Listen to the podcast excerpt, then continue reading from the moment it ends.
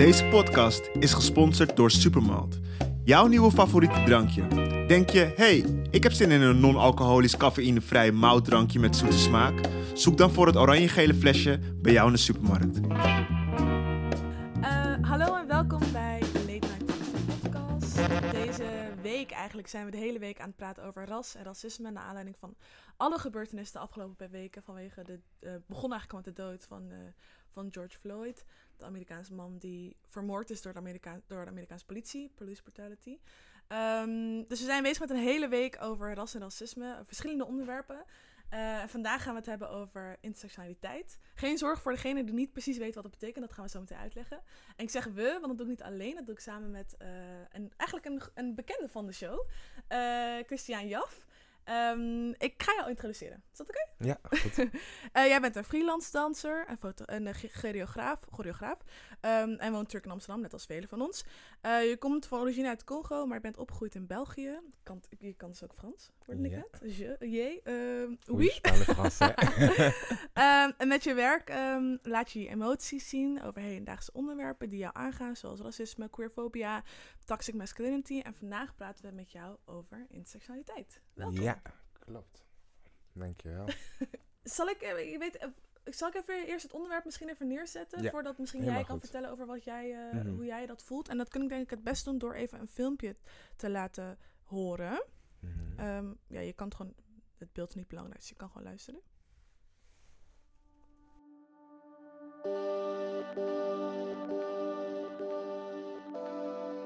Intersectionality is just a metaphor for understanding the ways that multiple forms of inequality or disadvantage sometimes compound themselves and they create obstacles that often are not understood within conventional ways of thinking about anti racism or feminism or whatever social justice advocacy structures we have. Intersectionality isn't so much a grand theory, it's a prism for understanding certain kinds of problems. African American girls are six times more likely to be suspended than white girls.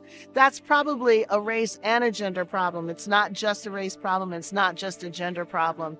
So I encourage people to think about how the convergence of race stereotypes or gender stereotypes might actually play out in the classroom, between teachers and students, between students and other students, between students and administrators, and commit themselves to understanding that as a way of intervening and providing equal educational opportunity for all students, regardless of their identities. Ja, je hoorde hier Kim Kimberly Crenshaw en zij is een um, Amerikaanse burgerrechtenactivist en is ook eigenlijk heeft de term intersectionality of intersectionaliteit in het Nederlands gecoind. En, en het is dus vanwege haar dat we dit nu allemaal ook zien als een begrip en het leeft eigenlijk op zichzelf een beetje. Um, hoe sta jij in het onderwerp? In, in het begrip ook eigenlijk. Um, ik heb, uh, nou heel even in het kort, ik ben in uh, witte gemeenschap opgegroeid in Brussel. Um, dus heel lang is identiteit voor mij een heel groot vraagteken geweest. Mm -hmm. Het moment dat ik naar Amsterdam ben gekomen, uh, als volwassen, jong volwassen man, uh, merkte ik natuurlijk uh, hoe er gewoon echt gereageerd wordt op ons als zwarte mensen. Op een bepaald moment ook met de hele Zwarte Pieten discussie natuurlijk. Um, ook door hele MeToo-movement. Op een bepaald moment ben ik identity politics eigenlijk gaan maken als basis van mijn werk. Mm. Omdat ik gewoon merkte van de zwarte identiteit is eigenlijk één die altijd aan de kant wordt geschoven. En als ik in mijn eigen werk niet mijn eigen narratief gewoon eerst zelf ga vertellen... Um, dan denk ik ook dat we voor de komende generaties niet... Um, dat we minder gemotiveerd zijn om eigenlijk onze eigen identiteit gaan, te gaan opzoeken. Want dit hele systeem is zo gecreëerd dat wij constant van onze eigen identiteit wegblijven. Dat zie je al vanaf het begin. Um, na kolonialisatie hebben ze daar alles aan gedaan. Omdat we eigenlijk onszelf niet terugvinden en elkaar niet terugvinden. Mm. Uh, op een bepaald moment ben ik dus het boek gaan lezen I'm No Longer to White People About Race. Mm. En daar kwam het woord intersectionaliteit voor mij het eerst naar boven. Wat voor mij heel lastig was om te plaatsen in het boek. Uh, omdat het gewoon, je hoort het niet op school. Ook in media worden dat soort dingen zoveel mogelijk weggelaten. Mm. Dus op een bepaald moment, ook uh, thuis met mijn partner, maar ook met vrienden, zijn, ben ik daar gewoon echt dieper op gaan uh, focussen. En toen kwam ik er dus achter dat het ergens een soort van, ja, ik zat bijna toch een soort van tool uh, noemen waarop je eigenlijk je eigen identiteit helemaal kan dissecten. Want intersecties zijn natuurlijk de ehm, sociologische en politieke elementen die je identiteit vormen. Mhm. Maar omdat die identiteit elke keer zo uniek is, kan die identiteit ofwel een unieke vorm van discriminatie ervaren, Mhm. eh, als in van ontvangen van de ander, maar ook weer eh, uitzenden naar de ander. Dus voor mezelf is dat iets wat heel ehm, belangrijk is. Ook eh, afgelopen jaar, wanneer ik met verschillende productiehuizen heb gewerkt, ehm, is het altijd ook iets wat ik in vergaderingen naar boven heb gebracht. Omdat natuurlijk met het hele inclusiviteitsdebat en diversiteitsdebat is iedereen oké, hoe kunnen we dit doen en hoe inclusief mogelijk kunnen we het maken. En wat je ook terugziet in heel veel artikelen is heel vaak dat intersectionaliteit eigenlijk ehm, op de foute manier wordt toegepast. En wat is de foute manier? Ehm, zoals andere mensen het eigenlijk cultural appropriation noemen. Dus wel het toevoegen van eh, andere cultuur in de zin van kleding of muziek. Maar niet zozeer eigenlijk de identiteit van de mensen eh, die eigenlijk die cultuur dragen. Die wordt er niet helemaal ehm, ingewerkt. Eh, en sowieso wat ik altijd tegen mensen zeg van wil je bijvoorbeeld een structuur hebben die echt inclusief is, dan moet je gewoon jezelf specificeren op intersectionaliteit. De e- ik heb het één keer in de danswereld meegemaakt eh, dat ik wist van oké, jullie zijn er bewust van. En dat was toen ik in 2016 was ik op vakantie en toen moest ik me aanmelden voor de Hofer Company. Dat is in Londen, dus eh, daar wou ik auditie doen. Een dansgemeenschap. Dat is een dansgroep. eh, en eigenlijk bij hun auditieformulier werd er ineens duizenden vragen gesteld. Ik dacht van, wauw, normaal wordt het niet gevraagd. Normaal wordt gewoon gevraagd, eh, waar ben je naar school gegaan? En meest basisdingen. En eigenlijk werd het daar voor het eerst op een werkvloer aan mij online gevraagd. eh, hoe mijn identiteit is, dus waar ik in geloof, waar ik vandaan kom, waar ik ben opgegroeid, eh, ras, etniciteit, noem maar op. Mhm. Kijk, ik weet uiteindelijk niet of zij het echt zo hebben toegepast dat hun company inclusief is. Maar ik denk wel ehm, dat zij bijvoorbeeld al een veel beter beeld hebben van wie het is die zij aantrekken. En gebaseerd op wat zij mensen aannemen. En wat signaal al, zeg maar, wat ze afgeven is van... hé, hey, we, we willen de complete jij zien. Of de verschillende petten die je draagt. Want ik, ik ben natuurlijk, ik ben, ik ben zwart, ik ben vrouw, Mhm. eh, ik ben moslim. Dat zijn drie intersecties, drie Mhm. kruispunten... die met elkaar eigenlijk soort van gekruist worden... op het moment dat ik gediscrimineerd word. Maar dat heb ik ook te maken met seksisme, wat Crenshaw ook echt zegt. Ehm, en islamofobie. Mhm. Dus ik denk dat dat voor mij, als ik kijk naar intersectionaliteit, ehm, waarom het belangrijk is, is omdat ik dan, omdat andere mensen ook kunnen er- erkennen en herkennen Mhm. dat ik niet alleen maar op één, per- op, op één soort manier zeg maar, word benadeeld of word onderdrukt eigenlijk door Mhm. het systeem wat we hebben Mhm. opgebouwd. Ehm, maar er zijn ook mensen die zeggen van, ja, maar dan vind je jezelf, dan je propt jezelf een beetje, dat de, tegen, de tegenstanders van intersectionaliteit zeggen, ja, maar dan, dan vind je jezelf extra zielig. Want ik ben al zielig omdat ik zwart ben, maar, en, en ik vind ook al zielig omdat ik, omdat ik vrouw ben, maar ik ben nog zieliger, weet je wel, omdat ik, omdat, omdat ik eh, islamofobie ondervind. Wat, wat vind jij daarvan? Wat zeg jij daarover? Eh, nou, ik vind het altijd heel interessant. Ik ben dan benieuwd wie die mensen zijn. Mhm. Eh, het is zoals je al eerder aan hebt gegeven, is intersectionaliteit eigenlijk een soort van eh, manier van kruispunt denken. Mhm.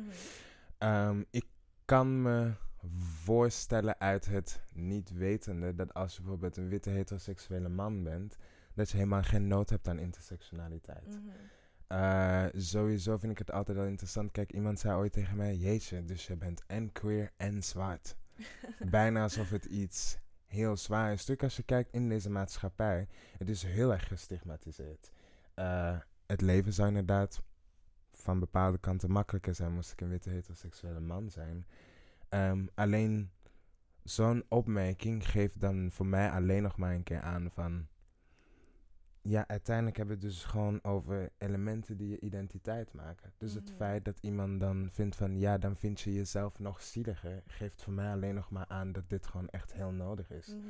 Om dus te gaan ontleden eh, in welke vorm zij dus discrimineren. Ik denk ook niet dat dat een beetje een bepaald soort ongemak creëert bij mensen die dus ehm, over nog meer dingen moeten gaan nadenken. Ik moest al nadenken over racisme en hoe ik dat bijvoorbeeld, erf- of hoe dat Mhm. eh, zich beweegt in mijn organisatie of, of instituut of, eh, Mhm. of merk of wat dan ook. Ehm, en nu moet ik ook nog nadenken over mensen die dubbel benadeeld worden of triple of Mm, whatever mhm, benadeeld. mhm. Denk je dat het ook een soort van is van, pff, jeetje, weet je wel? Van, Dat denk ik wel, want eh, ik bedoel, het is 2020. We hebben het nog steeds over hoe kunnen we eigenlijk met z'n allen hand in hand door het leven gaan. mm, en n- de divide, als, in de zin van als we het bijvoorbeeld hebben over privilege. Je hebt de muur en je hebt zij die het privilege hebben en zij die aan de andere kant staan. mhm, En door de jaren heen, ehm, omdat heel veel identiteiten eigenlijk de ruimte hebben gehad om te accelereren in hun zijn. mhm. Maar heel veel identiteiten dan ehm, constant aan de kant worden geduwd, is de divide, als ik het even, even heb over privilege, zo groot geworden. Mhm.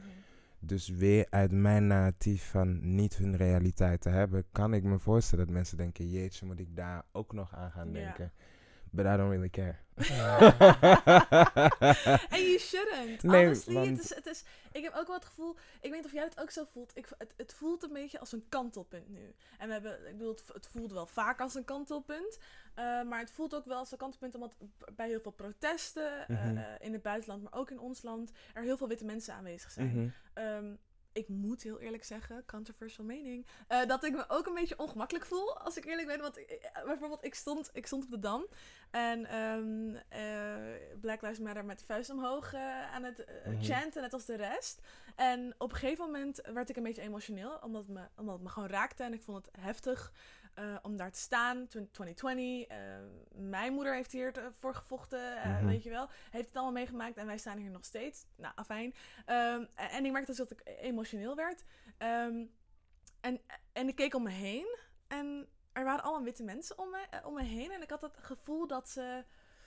Ik vond het fijn dat ze daar stonden. Dat ze als bondgenoten daar stonden. Maar ik voelde me ook een beetje awkward.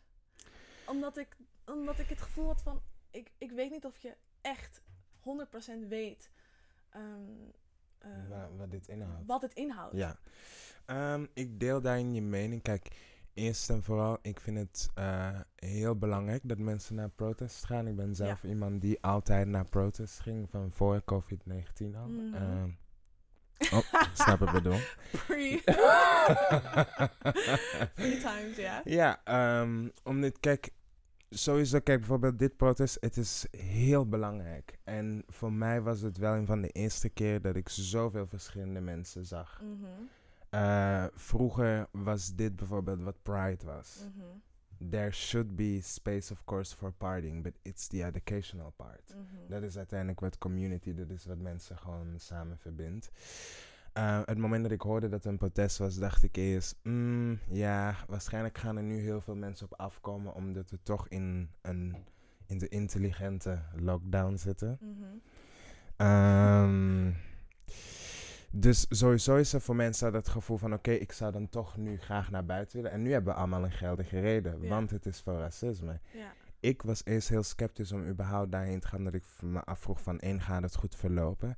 En twee, ook daar heb ik toch weer microagressiviteit Ja, same. meegemaakt. same ja. Eh, ik heb toch eh, gezien op verschillende manieren wat privilege doet. Tegelijkertijd zie ik dan ook weer waar wel zwarte gemeenschap weer heel erg dit doen voor bepaalde issues. Kun je het uitleggen? We gaan het, we gaan het ook in een andere podcast Mhm, hebben over, mhm. het, over protesten. En, Mhm, eh, en ook met Naomi Pieters praten hierover.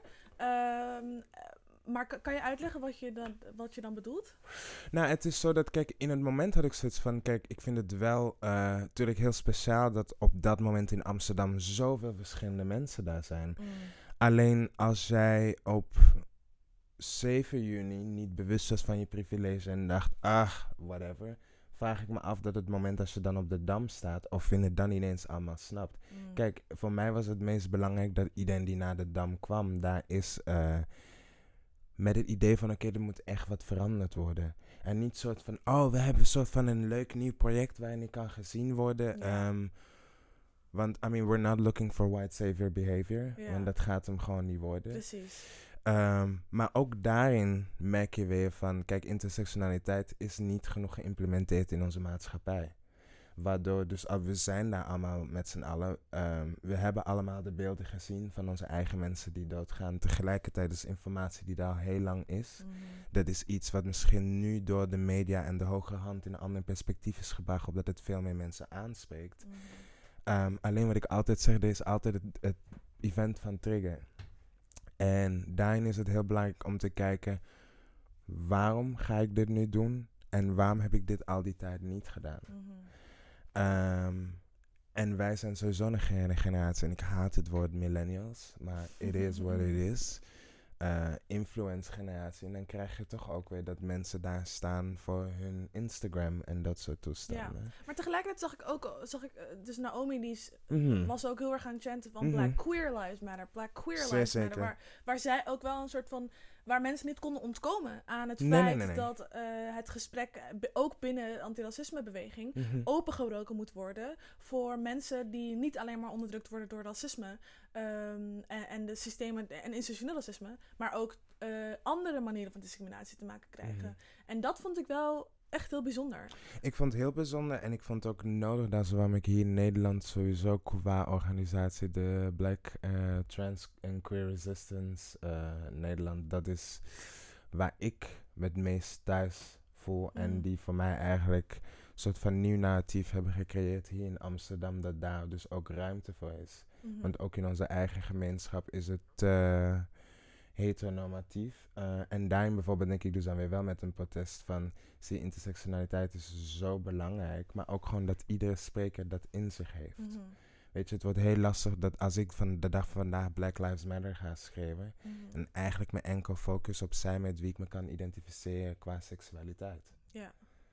Dat is ja, heel gek. Dat is heel gek. ja. Maar omdat dus identiteiten zo worden ehm, suppressed, eh, tegelijkertijd kan ik, is het ook lastig om in een maatschappij te leven waar je eigen identiteit aan de kant wordt geschoven. Maar jij moet wel elke keer alles doen om die van de ander te zien. ja, precies. Wat ik natuurlijk ja. niet een excuus vind om het niet te doen. Nee. Ehm, maar er zijn zoveel, again, en daarom vind ik intersectionaliteit gewoon, het is, ja, het is gewoon ja, het is gewoon key, want at the end of the day, als je al die elementen bij elkaar legt, zal je altijd een heel unieke vorm van ehm, identity hebben. Ja. Maar het zorgt ook gewoon voor een heel unieke vorm van eh, discriminatie. En dan weet ik in zo'n moment waar je met z'n allen samen bent, kan je dat niet allemaal in 1, 2, 3 tackelen. Nee. Eh, maar again, ik hoop gewoon wel dat dit inderdaad wel een kantelpunt is wat iets meer neigt naar een bepaalde doorbraak. Want anders denk ik dat we over tien jaar waarschijnlijk gewoon exact nog hetzelfde gesprek Ja. hebben. Ja, en het is, ik denk ook wel op een bepaald moment, op, wat ik, waarom ik ook zei kantelpunt, eh, dat ik een beetje voelde, want ik had het gevoel dat het is, het is, niet, het is niet shifting the blame, maar het is shifting the responsibility. Mhm. en, en dat het niet alleen is bij eh, zwarte mensen, zwarte queer mensen, eh zwarte disabled mensen, wat dan ook, Muslim people. eh, maar dat dat ook echt een verantwoordelijkheid is voor niet alleen maar within the community om dat te zien van het belang van intersectionaliteit, maar ook ehm, echt wel te benadrukken voor de witte bondgenoten. Mhm. Dat eh, zij ook dit moeten eh, zien, inzien en hier ook voor expliciet, expliciet voor moeten vechten. Mhm. Ehm, maar om heel veel terug te komen naar within the community, within de antiracismebeweging. ehm heel veel mensen op dat podium, ehm, afgelopen week of de week daarvoor, eh, bij het protest op de Dam, eh, waren, witte waren zwarte mannen.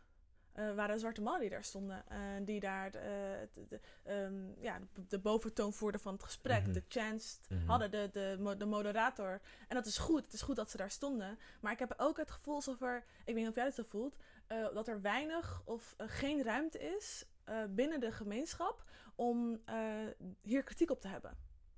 Het is heel lastig. Het is heel lastig en dat heb ik heel snel eh, gemerkt al van kinds af. Eh, tuurlijk, in onze heel zwart gemeenschap zitten er allemaal. ehm, kijk, wat ik altijd zeg, je hebt de gemeenschap en ik zie altijd zo, er zijn vier muren daaromheen. En dat is wat de gemeenschap eigenlijk bij elkaar houdt. Alleen heb ik soms het gevoel dat dat wat onze gemeenschap bij elkaar houdt, zijn bepaalde redenen die justifications zijn geworden. En daar gaat voor mij iets fout. Zoals? Ehm, kijk, weet je, heel vaak wordt er tegen ons gezegd van alles wordt teruggegooid op het feit dat kolonisatie is gebeurd. Mhm. Eh, en heel veel is daarvan de basis. Alleen ook in het, eh, suppress, in, in het zijn van een suppressed identity heb je altijd je eigen verantwoordelijkheid. Snap je? Eh, een ouder die met zijn kind praat, dat, dat gaat alleen tussen ouder en kind. Dat heeft niks te maken met een wit persoon, dat heeft niks te maken met het systeem. However, dat heeft wel een effect daarop. Mhm. Als dan zo, bijvoorbeeld tussen ouder en kind in zwarte gemeenschap, iets fout gaat wat met society te maken heeft, dat is een reden. Alleen als dat dus een justification gaat worden en ja, dat is het. En daar moet jij dus dan maar mee dealen. En dat geef jij weer door op volgende generatie en volgende generatie en volgende generatie. Kom je op een bepaald moment gewoon op een punt dat je merkt van oké, weet je, zwarte me- eh, black people en especially in Afrika, mijn moeder zegt ook altijd, er zijn mensen die gewoon echt in gemeenschap met elkaar leven. Alleen moeten we wel zorgen dat dat gewoon ehm, gezond blijft.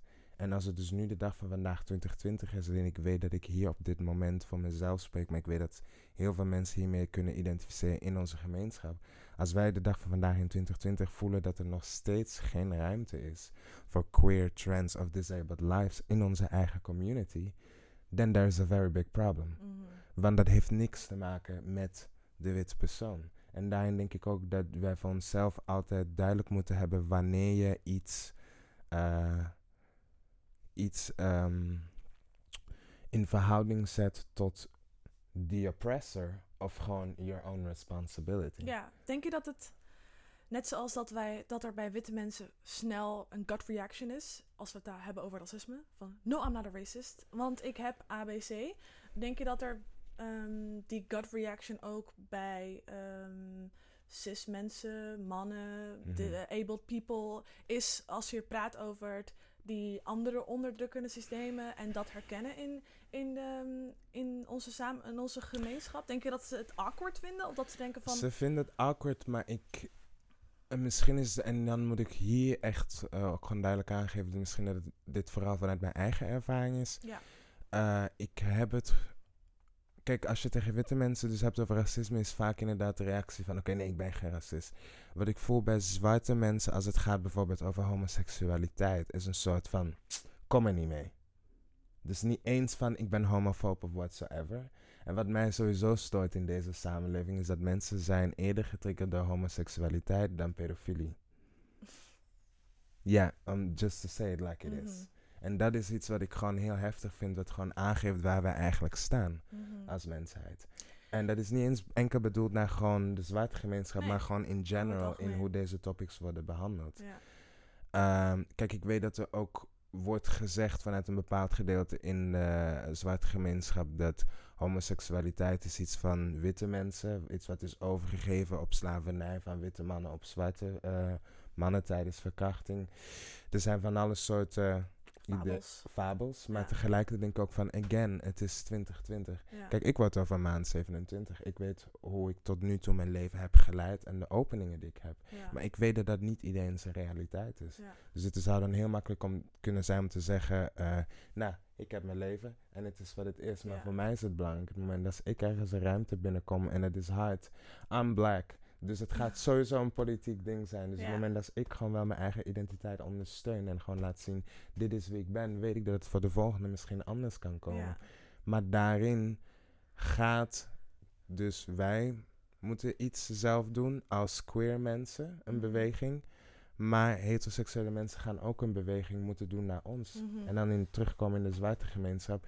Er moet ruimte zijn voor die gesprekken. Als ik daar sta op de dam en ik hoor Trans Lives Matter. En ik zie twee meisjes gewoon ongeïnteresseerd zo in hun telefoon, want het is ongemakkelijk. Dan had je thuis moeten blijven. ja, vind je? Ja, want ik vind wel op zo'n moment, het is, het is voor iedereen. Snap je? Again, het gaat om inclusie, dat we Ja. allemaal in deze maatschappij Als je komt, zijn. come correct. Come correct. Ja. Weet je, wees dan, dan gewoon daar voor iedereen. En die, had, die heeft een mening die heel veel mensen ook hebben van... We're talking about race now. Race is the issue. Racism is the issue. Zeg maar, dat is nu het belangrijkste. En wat Crenshaw ook zegt is... Je kan die verschillende componenten, die verschillende stukken van je identiteit niet los van elkaar trekken. En zo meteen gaan we ook luisteren naar Olave Tax, een eh, Mhm. zwarte trans femme, eh, non-binair persoon. ehm, die hier eh, ook wel wat over gaat zeggen. Maar wa- wat vind jij daarvan? Ja, ja, again, intersectionality is key. Het is kruispunt denken. Ja. Weet je, ik denk, en dat is dus het gevaar. Dat is bijvoorbeeld waar heel veel feministische bewegingen vroeger, nog voor de jaren 2000, zichzelf zwaan hebben mispakt. Mhm. Dat ze dachten, dit is een vrouwenbeweging. En dat ook bijvoorbeeld zwarte vrouwen of moslimvrouwen die zeiden, hé, hey, eh, waar zijn wij in dit? Nee, want het gaat nu enkel over geslacht. Ja. En ik denk van, ja, maar geslacht, maar dat wil niet enkel zeggen het wit vrouwelijke geslacht. Mhm. En ik denk dus dat daar elke keer het moment wanneer mensen een bepaalde intersectie proberen de- te tackelen in discriminatie, Mhm. het gevaar is dat we denken, nee, maar het gaat nu enkel over deze intersectie. Omdat intersectioneel denken en inclusief denken zit gewoon niet in, de, in onze maatschappij. Ik snap waar het vandaan komt van mensen.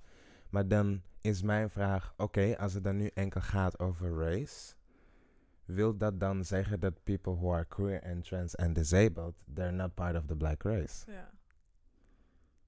Ik heb al mijn antwoord, Ja. maar meer van, weet je, dat daarin zouden mensen voor zichzelf... Kritisch eh, nadenken, ja. Snap ik? Wat christen kunnen nadenken. En again, het gaat om mensenlevens en mensenrecht om te bestaan. Mhm. En daarin vind ik het dus al heftig dat het dus elke keer zo'n back and forth moet zijn. We even luisteren naar Olava Tax. Want eh, zij is, een, zoals ik al zei, een zwarte eh non-binaire transfem activist. Mhm. Politicus zelfs. eh, en artiest die nu in Brussel woont en er helaas niet bij kan zijn. Ehm, eh, maar op social media, in schrift en op beeld op YouTube praat over het belang van intersectionaliteit, eh, transrechten en ras. Ehm, en zij heeft dus het volgende ehm, ingestuurd naar mij.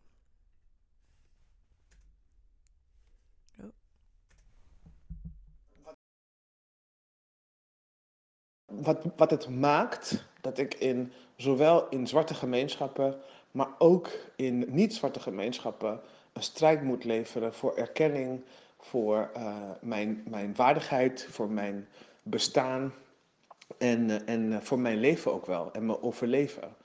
Ehm, we hebben gezien, ik geef een voorbeeld, het is een hele erge pijnlijke en, en, en ook ja, ehm, confronterende, misschien ook wel traumatiserende voorbeeld. Uh, maar zeker als zwarte activisten uh, die zich heel veel met demonstraties bezighoudt en die zich heel veel uh, in contact bent met andere activisten, zwarte activisten, was dit voor mij een hele pijnlijke voorbeeld en herinnering dat ik ook in zwarte gemeenschappen gewoon niet veilig ben, ook in de strijd. Um, is een voorbeeld van een zwarte vrouw, die een paar dagen geleden zijn er beelden van uitgekomen, uh, die door een menigte, een groep van zwarte cismannen, cisgendermannen, zwarte transvrouw overigens, die dit overkomt, die door een groep van zwarte cismannen helemaal in elkaar geslagen wordt. En ze hadden haar kunnen vermoorden. Gelukkig is ze niet overleden. maar wat dit natuurlijk heel erg pijnlijk maakt, is dat uh, volgens mij heet ze Ayana, um, Hannah jo Jones, uh, die, was dus, um, die was dus aan het protesteren met deze zwarte mannen tegen, um, tegen, tegen uh, police tegen politiegeweld. Ze was, maakte onderdeel uit van, van, van de protesten in, in, in, in New York. En wat gebeurt er? De menigte, waar ze mee dus strijd voert tegen uh, racisme en tegen uh, de moorden op, op zwarte mensen door de politie, die, die, da daar, daar wordt ze dus door diezelfde gemeenschap waar ze mee vecht, daar wordt ze door aangevallen. Iana Dior, ja, Iana Dior heet ze. en daar wordt ze aangevallen door dezelfde groep mensen die eigenlijk haar bondgenoten zouden moeten zijn. Uh, dat is schrijnend. Dat is schrijnend. Dat is een herinnering van mij die zich heel vaak bij Katsutte Piet, bij, uh, bij uh, de BLM-protesten, niet alleen help ik ze organiseren, maar ik ga er ook naartoe. En dat besef en dat, je, dat ik eigenlijk niet veilig ben, ook al ben ik samen een bondgenoot met andere soorten mensen. Nou, dus dan, dat is dan gewoon zo'n voorbeeld van hoe je uh, als activisten, als transvrouwactivisten, eigenlijk als je dus je, je, van je gemeenschap nodig hebt, uh, ook uh, de, de, de, de besef en, eh, en, eh, en, eh, en, eh, en toepassing van hoe intersectionaliteit werkt. Maar in het grotere geheel, eh, als ik me hard maak voor ongelijkheid, dat me hard, me hard maak voor gelijkwaardigheid voor iedereen, eh, naar buiten toe, naar dominante groepen toe, buitenom mijn gemeenschap, eh, is die intersectionaliteit heel belangrijk. Het is eh, door zwarte feministen in de jaren 70, 80, is er een statement, een geschreven, een hele mooie manifesto geschreven, heet de zogenaamde Combahee River Collective Statement. Uh, Combahee River is een verwijzing naar, ehm, naar een, een, een rivier waar eh, de hele beroemde eh, ja, bevrijdsters, bevrijdster van, eh, van, van zwarte mensen, die heeft daar volgens mij is opgegroeid.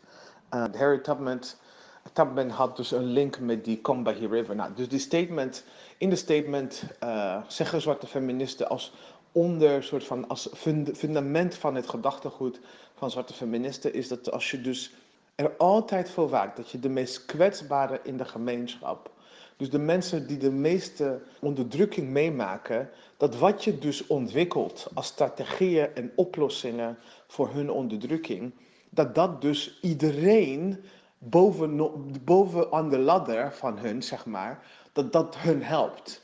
En als je dat dus niet doet, als je je maar, zeg maar bezighoudt met eigenlijk de mensen aan de hogere rangen van de ladder in je werk als activist of als eh, beleidsmaker om, om onderdrukking weg, te nemen, eh, dan ben je niet effectief. Dan doe je het eigenlijk weer, dan ben je weer exclusief. Nou, we zien bijvoorbeeld dat in zwarte gemeenschappen en, eh, en in, in statistisch zien we dat trans mensen en eh, in alle gemeenschappen eigenlijk wel, of het nou gemeenschappen van mensen met beperkingen, eh, of het nou witte gemeenschappen, of het nou eh, moslimgemeenschappen, zwarte gemeenschappen, dat trans mensen heel vaak eigenlijk heel, heel erg aan, de, aan, het, kort, aan het kortste lintje, ehm, die, die trekken het kortste eind van de touw of zo. Ehm, dus als je, als je beleid ontwikkelt, als je dingen agendeert en je let erop dat wat je dus ontwikkelt en voorstelt, dat dat ook impact heeft voor hen, dat het ook relevant voor hun is, dat het ook hun situatie beter maakt, dat je eigenlijk alle mensen bovenop de, de, hun, boven hun aan de sociale rangorde, zeg maar, dan hebben ze daar baat bij. We hebben er allemaal baat bij bij het creëren van de meest inclusieve eh, eh, eh, beleid voor verandering en de meest inclusieve activisme. Want dan kunnen we zoveel mogelijk mensen meenemen. Als je dat niet doet, dan krijg je een situatie dat je eigenlijk gewoon alleen maar een korte, kleine groep zeg Waarom maar, denk helpt. je dat het... ehm, hoe denk... Olaf heeft dus over dat, dat het... Ja, wat, je, wat, wat wij hier ook hebben gezegd, dat inclusiviteit essentieel is. ehm, eh, binnen de antiracismebeweging. Waarom denk je dat het gewoon niet gebeurt? Ehm, nou ja, zelfhaat is al heel erg gepenetreerd in onze community.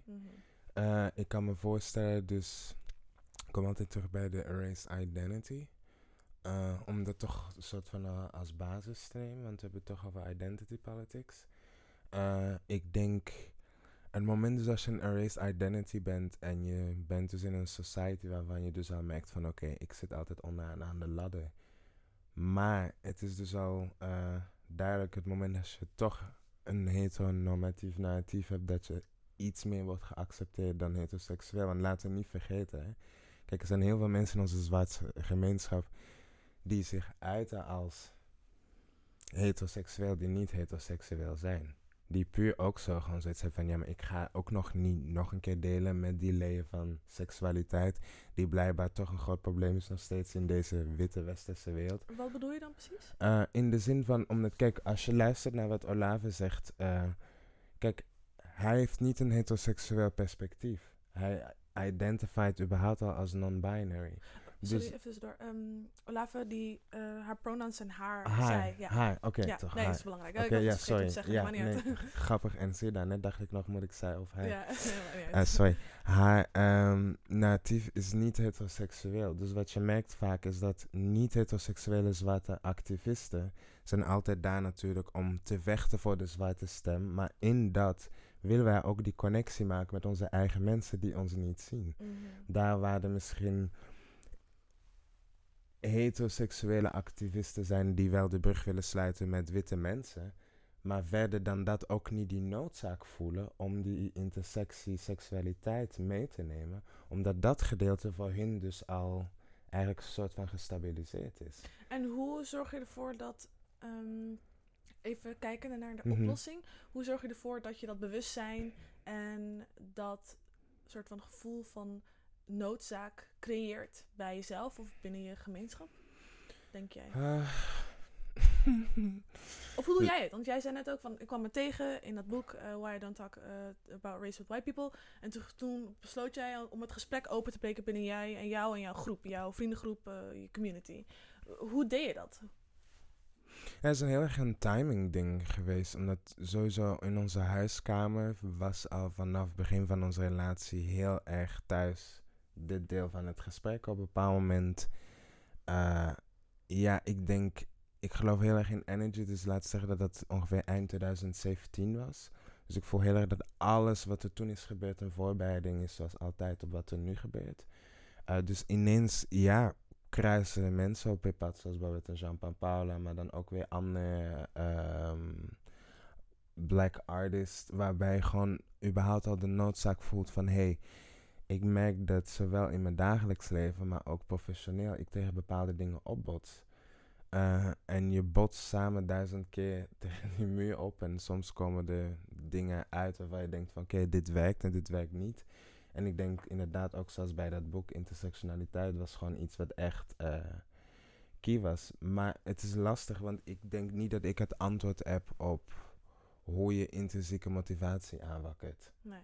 Dat is, eh, voor mezelf heb ik gewoon gemerkt van oké, ik heb hier nood aan. Er zijn meerdere mensen die hier nood aan hebben. Ehm, maar ook, oh ja, dat was het. Ik woonde toen de tijd in Rotterdam en er was een eh, vriendin van me die net in een heel feministische beweging zat. Mhm. Eh, en die het toen al had over intersectionaliteit. En waar dus toen de tijd vroeger feministische groepen eigenlijk andere vrouwen niet hebben eh, geïncludeerd. Eh, en dat is voor mij wel zo'n punt geweest dat ik dacht van oké, dus dat is iets waar we dus moeten op letten. Het moment dat je een bepaalde intersectie in vorm van discriminatie Mhm. wil gaan tackelen. Alleen, again, heel veel mensen voelen die noodzaak omdat ze ook niet verder komen dan hun eigen identiteit daar waar sommige mensen, waaronder eh Olave in haar eigen experiences, dus ook heeft gemerkt van oké, ik heb hier nood aan, maar ik moet ook denken aan andere mensen, want het is met z'n allen. Mhm. Eh, en ik denk dat het lastig is als jij dus dit voor jezelf wilt om dus bij de groep te horen, maar daarin andere mensen er niet bij wilt. Mhm. Dus ja, je you need to educate yourself, maar je moet ook wel ehm, het gesprek willen aanhoren. Ja. En je moet de Openstaan. ervaring van anderen willen aanhoren. Alleen Ja. wat het gevaar is dat die emoties suppressed zijn. Bij de Eh, ander. Ja, bij de ander. Eh, en, ik, en dan is het dus toch handig dat je tegelijkertijd ook wat theoretische informatie hebt om een soort van backup te geven. Dat het niet enkel gewoon suppressed emotion is. Wat niet wil zeggen dat wij niet mogen venten of whatsoever. Maar ik denk En wat dat bedoel je dan met, dat ik onderbreek met suppressed emo Ehm, emotion? bijvoorbeeld, als je nu kijkt op Facebook, zijn er bijvoorbeeld heel veel zwarte mensen die zich uiten. Die zich emotioneel uiten. Dat mag. Alleen sommige mensen verwachten dat met hun uiting, dat zij de boodschap duidelijk maken aan de ander. En dat is natuurlijk best lastig als de ander niet jouw ervaring heeft. Mhm. Ehm, Inlevingsvermogen. ja, eh, en ik denk dat het natuurlijk eh, het moment als jij dus dan bijvoor- bijvoorbeeld, jij bent een witte vrouw, ik kom jou tegen in een bar, jij zegt mij, goh, ja jeetje, dat van de dam, ik weet niet wat ik daar allemaal van moet denken. En in al mijn emotie denk ik, ik ga jou nu uitleggen waarom dit moet. Mhm. Mag, maar ik mag niet, ik kan niet verwachten, ik vind het niet realistisch dat jij dan als witte vrouw ineens zou gaan begrijpen door wat vijf minuten te horen wat een tipje is van de sluier. Iets wat er waarschijnlijk ook nooit altijd zo heftig uitkomt. eh, dat dat ineens jouw bewustzijn in privilege gaat veranderen. Mhm. Ehm, en daarin, again, is het dus belangrijk om dus ook theoretische informatie te hebben om het een backup te geven. Zodat je niet altijd naar, dat, eh, naar die plek hoeft te gaan waar die emoties er zo heftig uitkomen. En dat je die eigenlijk kan gaan houden voor mensen die het begrijpen. Om dat met elkaar te healen. En Ja. dat geheelde gedeelte te presenteren naar de ander om aan te geven van kijk, dit is waar wij doorheen zijn Ja. gegaan. En dit is waarom inclusiviteit belangrijk is. Rather than... Wat niet wil zeggen dat ik niet mijn heftige emotionele momenten heb thuis met vrienden en whatever. Maar ik weet, ik heb in mijn activisme op een bepaald moment ook gewoon geleerd van oké, is dit een moment waar ik dus iemand wat wil bijbrengen van hoe belangrijk het is? Dan zal ik nog eerder intersectionaliteit aanhalen dan elke keer uit mijn eigen ervaringen. Want dat is gewoon heel, eh, Training. dat is heel draining. ja, Maar tegelijkertijd moet je die dus wel met elkaar delen. En daarin denk ik bijvoorbeeld dat de zwarte gemeenschap een veel grotere ehm, ruimte heeft, zou moeten hebben om dat met elkaar te doen. Because we already all black. Mhm. We're all suppressed. Mhm. Dus of jij nu naar je neef of je tante moet luisteren, maakt niet uit. Maar iedereen heeft gewoon een eigen identiteit. En deelt met bepaalde dingen die heel belangrijk zijn. Ja. Anders moet je duidelijk aangeven van I fight for heterosexual black lives. Mhm. Ik ga niet zeggen dat dat oké is en dat dat de manier is. Maar come out for it. Maar ja, dan ben je wel gewoon duidelijk in je missie. Omdat in heel dit eh, is er bij mensen heel veel nood Ja. aan liefde. ehm, en is er ook gewoon een bepaalde wanhoop, omdat er heel veel pijn is. Ja. En er zijn meerdere mensen die me hebben verteld van het initiatief op de Dam. Geweldig, maar toch heftig om te zien hoe mensen eh, reageren. En dat was blijkbaar in andere landen natuurlijk eh, Hetzelfde. Hetzelfde. Ja, en dat er misschien ook wel een soort van gevaar, wat je ook zegt, een gevaar ligt in, in vaagheid. Mhm, In, in het niet concretiseren van dingen die gebeuren of die zouden moeten gebeuren. Of het allemaal een beetje te- in de lucht te laten hangen. Mhm. Wat je nu merkt. En ik denk dat daarom ook eh, die mevrouw Crenshaw, die term, want daarom is, daarom is taal ook zo belangrijk, denk ik. Omdat het soort van betekenis en echtheid geeft Mhm. aan wat je voelt of wat, wat, er, eh, wat er gebeurt. Hm. Dus toen zij internationale, eh, intersectionaliteit had gecoind, toen werd het ook iets wat niet meer vaag was, niet meer gevoeld werd, soort van overal. En, en, en misschien is daarom ook expliciet, expliciet je uiten en ervoor uitkomen ehm, eh, extra belangrijk. Ik wil nog Ja. één ding eh, vragen. Ik weet nog Mhm. niet hoeveel tijd we hebben. Je hebt nog best wel wat hoor. Nog 13 minuten. Oh, oké. en dan wil ik twee dingen vragen. Ehm, ehm, namelijk over privilege. Mhm. En we hadden net ook een beetje over die oplossingen. Ehm, we hebben allemaal privilege. Mhm. Ehm, ik ben able-bodied. Ik, ehm, nou, Olave zegt ook in haar eh, voice note naar mij... De, eh, ik, ik heb geld, of in ieder geval ik heb een baan. Eh, allemaal van dat soort dingen. Hoe, en, en jij eh, waarschijnlijk ook je eigen privileges. Eh, je bent eh cisman, ga ik een beetje vanuit eigenlijk. Eh, je bent cisman. eh, dus hoe, ma hoe creëer jij binnen jezelf ook je eigen bewustzijn eh, van je, within yourself, dat je bepaalde privileges hebt, ehm, om op die manier ook wel jezelf in de greater scheme van intersectionaliteit te plaatsen. Van dit zijn mijn privileges en op deze manier word ik ook onderdrukt door bepaalde systemen. Doe je dat Mm, eigenlijk? Ja, ehm omdat op een bepaald moment, dus toen ik eh, mijn weg in mensenrechtenactivisme ben begonnen, was bijvoorbeeld die vriendin van mij die heel erg gefocust was op feminisme. Ehm, waardoor zij dus ook heel veel voorbeelden aangaf eh, die zij meemaakt als vrouw. Mm. En ongeacht of ik die als cis-man eh, projecteer op vrouwen of niet, het is ook weer mijn bijdrage om daaraan te denken. Eh, sowieso ben ik heel erg geïnteresseerd en gefascineerd door mensen en door identiteit en authenticiteit. Dus voor mij is het niet raar om een docu te kijken over iemands transitie. Weet je, dus bijvoorbeeld, er zijn mensen die hun hele transitie gewoon in 20 minuten op YouTube zetten. It's out there, it's free, listen. Alleen als jij niet bereid bent om toch een soort van de brug te maken, gaan andere mensen dat ook niet doen eh, voor jou. Eh, en ik probeer gewoon altijd die combinatie te hebben. Dus door de boeken die ik lees, de gesprekken, dingen te lezen op forums. Ehm, maar daarin ook gewoon altijd mezelf te checken. Eh, een klein voorbeeld. Wat er net gebeurde met de pronouns van Olave. als ik dus zou denken van, oh, maar ik ben hier als activist, maar eigenlijk dus van dat niet bewust ben van hoe belangrijk het is. En het is grappig, want ik heb de hele tijd over nagedacht van, niet hij, zij, zij, zij, zij. Want ik hoorde Mhm. dat toen ik binnenkwam. Mhm. En toch gebeurt het. Wat heel makkelijk was geweest, is dus dat mijn ego ineens naar boven komt. En ja, maar ik heb het helemaal niet zo bedoeld. En, en dat is vaak wat er heel snel gebeurt bij mensen. Is dat dat ego naar boven komt. Terwijl ik denk van, you basically need to decharge, decharge yourself, your own ego. Die gut reaction. Ja, Ja. En als het er komt, er gelijk ook wat mee doen. En niet een soort van, oeh, dat is de heftigheid in de ruimte. En dan komen we er later wel een keer op terug wanneer het mij aankomt. Nee, gelijk aanpakken. ja. Ehm, een vraag die ik aan iedereen stel tijdens Mhm. deze themaweek eigenlijk is... En wat mij ook een beetje bezighoudt. eh en misschien dus heb je daar geen één antwoord op. Maar hoe kan het nou dat, we no- dat eh, racisme nog steeds ter discussie wordt gesteld? Eh, omdat men alles aan heeft gedaan om het niet ter discussie te stellen. Ehm überhaupt hoe het systeem gecreëerd is. En dat, dat is dan ook weer met, als je kijkt hoe het vandaag is, daarom dat ik echt hoop dat het een kantelpunt is. Maar ergens merk ik dat ik toch heel sceptisch ben. Omdat, kijk, again, het is 2020. En eh, als je kijkt waar dit allemaal naar terug gaat, kolonisatie, het is pff, ages. Snap je? Dus het zou wat zijn dat we in Happy New Year 2021 en racism is gone. Ja.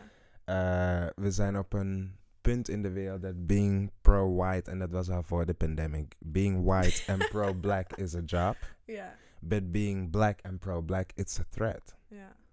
Snap je? En dat, zijn, dat ligt allemaal eh, zo diep. En again, het is één ding om het over racisme te hebben, maar dus als je in racisme je soort van je eigen identiteit moet gaan snappen in hoe jij daarin verhoudt, weten dat we're an erased identity and inclusion is not part of society. Ja, dit is gewoon heel logisch. We zijn ondergerepresenteerd. Heel vaak merk je dat zij die ons representeren worden ook altijd gebaseerd op een bepaalde manier. Of het is op kleur of hoe, maar hoe men zich beweegt onder eigen mensen. Ehm, en ook gewoon, weet je, het leven is soms zoveel dat mensen ook hebben van, ja, moeten we hier elke keer over praten? Ja. Terwijl ik denk, ja, maar als we hier niet over praten, komen we niet verder. Because to be very honest, we praten er niet elke keer Mhm. over. En dat is waarom we zijn waar we zijn. Ik zag, eh, ik zag iets voorbij komen op Instagram volgens mij. Van ehm, het, is, het is nu tijd to keep your foot on the gas. Whatever way possible in the conversation. Mhm, Ehm, of het nou protesteren is of iets delen op Instagram. Het is gewoon mhm, mhm. tijd om. een- don't take your foot off the gas. Om, Mhm. om het gesprek te laten, te laten voortvloeien. Hoe voel jij je eigenlijk nu? Nu? Ja. Eh, ja, ik vind dit heel fijn. En ik merkte, want ik merkte daar net weer van. eh, weet je, ik weet dat ik een stem heb. En in mijn netwerk manier creatief ben op verschillende manieren dat ik mijn stem kan uiten. Dus dit is voor mij best therape eh, therapeutic, ook omdat ik Mhm. weet dat dit een safe space is. Ehm, Fijn. ja, Het is ook cathartic voor mij hoor. ja, nee, dit is heel fijn, omdat kijk, er is zoveel input. Ehm, Ja. het woord racisme vliegt als tennisballen van links naar rechts. Eh, en het is dubbel, want kijk, ik geloof zeer zeker in delen en dat soort dingen. Want ik doe het ook. Je gaat naar mijn Instagram, je ziet Mhm. heel veel dingen. Ik deel genoeg. Alleen, ik ben op dit moment een beetje gevoelig en sceptisch, omdat ik denk van oké, we moeten de gas ophouden, maar op wat? En waar is het waar we heen gaan? En Mhm. met wat rij jij? En met wie rij jij? Ja. Rij jezelf? Heb jij je rijbewijs? En wat is het beste? Nou, to be honest. Want Ja. dat, is, dus, dat is altijd het Ja. ding. Weet je, vriend van me zei ook gisteren van... Weet je, ik vind het dubbel, want ik denk dan om te delen op Instagram. eh, weet je, het is belangrijk en het helpt. Ik zeg, oké, maar wie en wat helpt het? Mhm. Want to be very honest, ik open mijn Instagram en het is zo'n heftige pool van informatie. Eh Eén, Instagram is ook geen universiteit. PhD en bullshit. Snap je? Laat me weten wanneer je test is. Nee, maar even serieus. Omdat het hangt er dus ook weer vanaf van... Is jouw Instagram op zo'n manier ingericht dat het een safe space is? Ja. En kan je überhaupt je social media inrichten dat het een safe space En is het preaching to the choir? Wie, Ook. wie ziet het eigenlijk allemaal? Ook. En bijvoorbeeld, ik heb heel lange tijd... eh, en dat heb ik vaak met mijn partner ook toen over gehad. Nog voordat ik überhaupt informatie deelde, wel altijd gewacht van oké, ga ik dit wel doen? En wat ik nu heftig vind is dat ik zie dat mensen heel veel informatie delen waarvan ik denk van, but did you reflect on this? Mhm. En, En also, did you really read this? Dat denk ik ook wel eens. Want soms delen mensen echt tien slides en dan denk ik, it's a lot. Like, it's a lot. It's really a lot and you're also not in. really learning at this point. Yeah. You're reading information, you're consuming Mhm. information, and that's very good. But at a certain point, you also need to, weet je, je moet het gaan, like, you need to eat it. Ja. Snap je? Daarom dat ik op een moment bijvoorbeeld in mijn werk zoiets had van, ik heb heel lang op dat kantelpunt gezeten van, of ik werk dus met mensen en ga dus altijd een soort van zwart narratief vertellen door een witte maker wat een zwart narratief is. Ja. Of ik ga het zelf doen. Alleen moet dan dus de basis identity politics zijn. Ja. Maar het zorgt er wel gewoon voor dat als ik bijvoorbeeld... Wanneer was het? Een half jaar geleden zat ik met een collega van me in de tuin. En toen was een eh, zwarte vrouw die een gesprek open eh wou hebben over hoe het voor ons was. Omdat de conducteur natuurlijk op mic- microaggressions, Mhm, whatever you want, the black eh, reality. Maar het zorgt er wel voor dat ik gelijk kan intunen. Ja. En niet dat ik denk, oh ja, daar gaan we weer. En dat soort dingen. Als ik dan daarover nadenk van... Ja. Het feit dat je dat dus al zegt en het gaat over jouw eigen identiteit. Dat zegt gewoon heel veel. Ja, ik denk ook ergens, wat ik ook wel merk is, not every black person heeft een, is een diversiteitsexpert, race-expert. Mhm. eh, ik bedoel, heel veel dingen die ik weet. Ik heb me er ook echt wel in verdiept en ik lees er veel over. En voor mij is het echt een heel belangrijk deel om mezelf te informeren. Maar heel veel mensen weten dingen of voelen dingen of maken, mensen maken dingen mee by force. Mm. En wat ik ook wel merk op social media is dat, ehm, dat, dat ik het gevoel heb dat mensen elkaar DM. Ik krijg bijvoorbeeld zelf ook heel veel DM's van: wat moet ik hier nou mee? Of kan je Mhm. me helpen? Mhm. Of uh, allemaal van dat soort dingen. Wat ergens ook wel goed is, I guess. Ehm, maar het is ook wel een soort van. Ik weet net zoveel als jij. Eh, ik, maak het me- ik maak het mee en ik moet het ondervinden. Mhm. En eh, ik voel alles wat, wat daarbij hoort, voornamelijk racisme. Um, but truly, it's not by choice. Like, it's not like I want to. Exactly. Uh, en ik denk dat dat echt een, echt een realisatie... Die realisatie had ik een paar, een paar weken geleden. Maar die realis- realisatie was zo bevrijdend. Like, dude, jij hebt net zoveel verantwoordelijkheid om hierover te lezen als ik. Inderdaad. Just because I like, have like, Mhm. experienced racism... betekent niet dat ik daar Mhm. een PhD in heb. Nee, en dat je alles weet. En dat is Ja. wat ik voor mezelf ook altijd eh, daar hou. Ook als ik met mensen praat, bijvoorbeeld met bepaalde organisaties gesprek moet hebben van... I don't have all the answers. En again, erase, suppress identity. So, kan ik überhaupt zeggen dat ik mezelf ken? Ja. Ik ken een bepaalde vormen van mezelf in deze maatschappij. Let's be very honest, het is heel vaak in het publiek gewoon overleven. Ja. Maar ik denk zelfs in een gesprek ehm, zoals dit, als dit geen safe space was, zelfs in een gesprek zoals dit, moet je jezelf gewoon een soort van Ja. hoog houden. Filteren, Want er ja, zou toch ja, maar eens dat punt komen komen waar het je even gewoon die klap geeft. Because emotionally, it's a lot. Ik, ik heb wel zoiets van. ehm, niet dat ik mijn kleur zou willen vergeten, but I would love to breathe a moment. En, en just be... Ik heb het ook wel. Ik denk van... ehm, ik denk dat ik echt Fatima ben als ik, eh, als ik thuis ben. Mhm, Bij, mhm, mijn, bij mijn ouders, bij mijn moeder. mhm. Dan ben ik echt gewoon Fatima. En ik denk dat... En dat is echt eh, een eh, soort... Dat is iets wat... ehm, echt heel heftig is. mhm. En ehm, wat, wat ook wel aangeeft dat het zo moeilijk is om jezelf los te zien van hoe eh, systemen, instituties, mensen, Mhm, vrienden, mensen, in de conducteuren, ja. weet ik veel, allemaal Mhm. wat je zien. Mhm. Christian, ik wil je echt super erg bedanken. Jij bedankt. Eh, Echt. Jij ik ben bedankt. zo blij dat je met mij in gesprek gaat hierover en bent gegaan hierover. Ik denk dat het echt een goede toevoeging is eh, in de hele week die we gaan hebben om over te praten over ras en racisme. Thank you Ehm, for waar kunnen mensen me. je op volgen, vinden? Je kan me volgen op Instagram, het christianjaaf, eh christianjaaf.com en anders Facebook. Thanks en tot de volgende keer. Thank you, love.